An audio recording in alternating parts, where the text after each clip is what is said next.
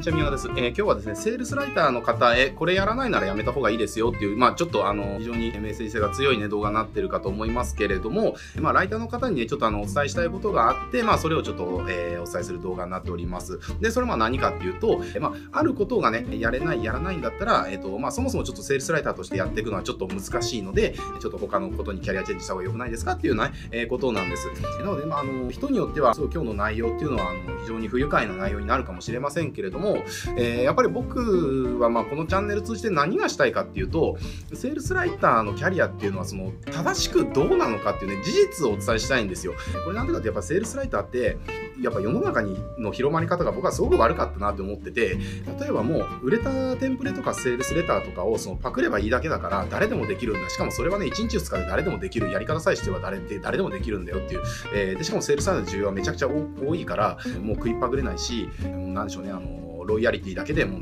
年収1000万とか超えちゃうよとかね、だし好きな人とだけ仕事ができるよとか、えー、まあ、そういう風な感じで、要は、なんでしょうね、楽して簡単に儲かる仕事だよっていう広まり方しちゃったと思うんです、僕はセールスライターって仕事が。えー、でも、僕が知ってる限りとか、僕が見てきた限り、経験してきた限り、やっぱりそんなもんじゃないっていうか、あのそんな簡単な世界じゃないっていうね、だからこそ、やっぱりあの、せめてね、僕のチャンネルをご覧になってくれてる方には、えー、僕がその見聞きしてきた世界、体験してきた世界、経験してきた世界のね、えー、事実をやっぱりそのありのままお伝えしたいなというふうに思ってます。で、えっ、と、まあ、その中の事実の一つとして、えー、やっぱりセールスライターとしてね、まあ、これからの時代、もうこれやらない、やれないんだったら、えちょっともうセールスライターとして通用しないですよっていう、えやれないですよっていうことがあるので、まあ、それをちょっとね、お伝えさせていただきたいなというふうに思っております。で、それ何かっていうと、結論から言うと、もうネットやりましょうねっていう話ですね。でまあ、ネット集客とかネット販売っていうことですね。あの、そこはもう避けては通れないですよっていうところです。でまあ、仕事柄も毎月数十人のね、あの、ライターさんから直接相談乗ってたり、あとはまあ、これまでの5年間、6年間、で、累計でちょっと1500人超えてからもう数えるのやめちゃったんですけれども、えー、まあ、1500名以上の方のね、相談とか乗ってきた経験からですね、やっぱり言えることは、セールサイター目指している方の多くが、ネットがよくわからないから、あの、やれないんです。やりたくてもやれないんですってね、えー、だから私やってませんとかやらないんですっていうね、えー、方がやっぱり非常に多いなっていうふうに思います。だから、あの、ネットアレルギーっていうのかな、もうネットっていうだけでもうよくわからないものっていう感じでもう遮断しちゃうっていう方が非常に多いなというふうには思います。で、これね、気持ちはすごくわかるんですよ。僕もそうだったんで。僕もやっぱりこのセールスサイターやり始めた時って、ネットが本当わかんなかったんですよね。もうネット広告ってもう、なんだろうな、遠い異国の世界の話だと思ったし、えー、もうネットでじゃあなんかその、じゃあホームページ作るとか LP 作るとかっていうのも、なんかもう、もう未来の話みたいなね、もう俺には関係ないみたいな感じで、もう現頭費してたわけです。だから僕はもう企業当時、もうオフラインだけしかやってませんでした。チラシとか DM とかニュースレターとかね、ポップとかパンフレットとか、もうオフライン以外は絶対やらないって決めて、むしろやってたぐらいなんですよ。だけれども、やっぱりじゃあ、まあ僕がそのやり始めた8年前、9年前と比べて、じゃあ今ってやっぱり違うんですよね、もう時代背景が。で、特にそのコロナによって、もうその時代背景が一気に変わっちゃって、もうネットをやらないっていう選択肢自体がなくなっちゃったわけですよ。で、それなんでかって言ったら、じゃあ、これね、普段自分自身がどういう行動してるかっていうところをあの思い浮かべてほしいんです。例えば、じゃあ何かを調べるときとか、何かが欲しいときとかって、じゃあどうやって探すってなったら、もうネットで探しますよね。じゃあ、いちいちじゃあ本屋行って本を買いますかっていうね、えー、もちろん本を買うと思います。だけれども、その情報収集とか何かを知ろうって思う段階の行動の9 9割以上はネットが起点になってるはずなんです。で、でそのネットで知ったものをネットで買うっていう風なね、え、行動をとってると思うんですよ。え、で、これって要は私たちのお客さんも全く同じことが当てはまるっていうことなんですよ。え、私たちのお客さんですね、えもう結局そのお客さんのお客さんはネットで集めなきゃいけない。ネットでアピっていかなきゃ、そのネットで要は見つけてもらえない、知ってもらえないし、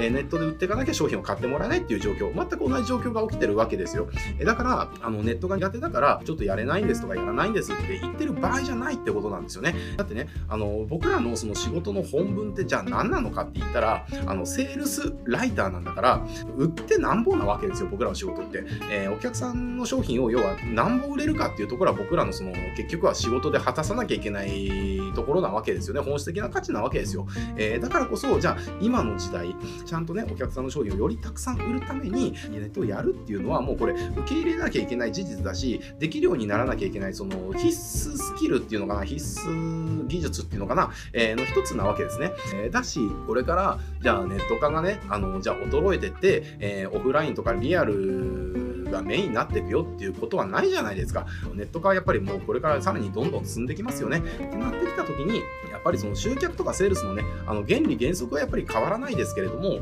えー、そのための手法っていうのはやっぱりどんどんネットに置き換わっていくわけだし、えネットっていうのがそのベーシック、スタンダードにどんどんなっていくわけです。で、その時にネットが苦手なので私できませんって言ったら、やっぱりお客さんにね、成果っていうものをどんどん出せなくなってくるし、なんなら、要はネットができない人に需要がそもそも生まれなくなるので、えー、あ、だったらたらいいですって感じで自分の仕事自体もやっぱり取れなくなってくるわけですよ。えー、まあそしたらまあ身も蓋もないっていうか、もうセルサイダー自体その廃業せざるを得ないじゃないですか。えー、だからこそ、やっぱりそのネットは苦手だっていうこと分かるんだけれども、やっぱり受け入れてネットで集客とかネットで販売とかね、ウェブマーケティングとか、やっぱりそういったことができる技術、知識、えー、スキルですね、あの、どんどん身につけていってもらいたいなというふうに思います。で、それにですね、何でしょうね、まあこれは朗報になると思うんですけれども、実はネットってその苦手意識が持ってる方が思ってるほど難しくはないんですよ。結局その手法とかノウハウっていうのがすごく無数にあるから、なんだか複雑そうなもの、難しそうなものって見えるかもしれませんけれども、ネット集客って結局のところアクセス集めてコンバージョンさせるだけなので、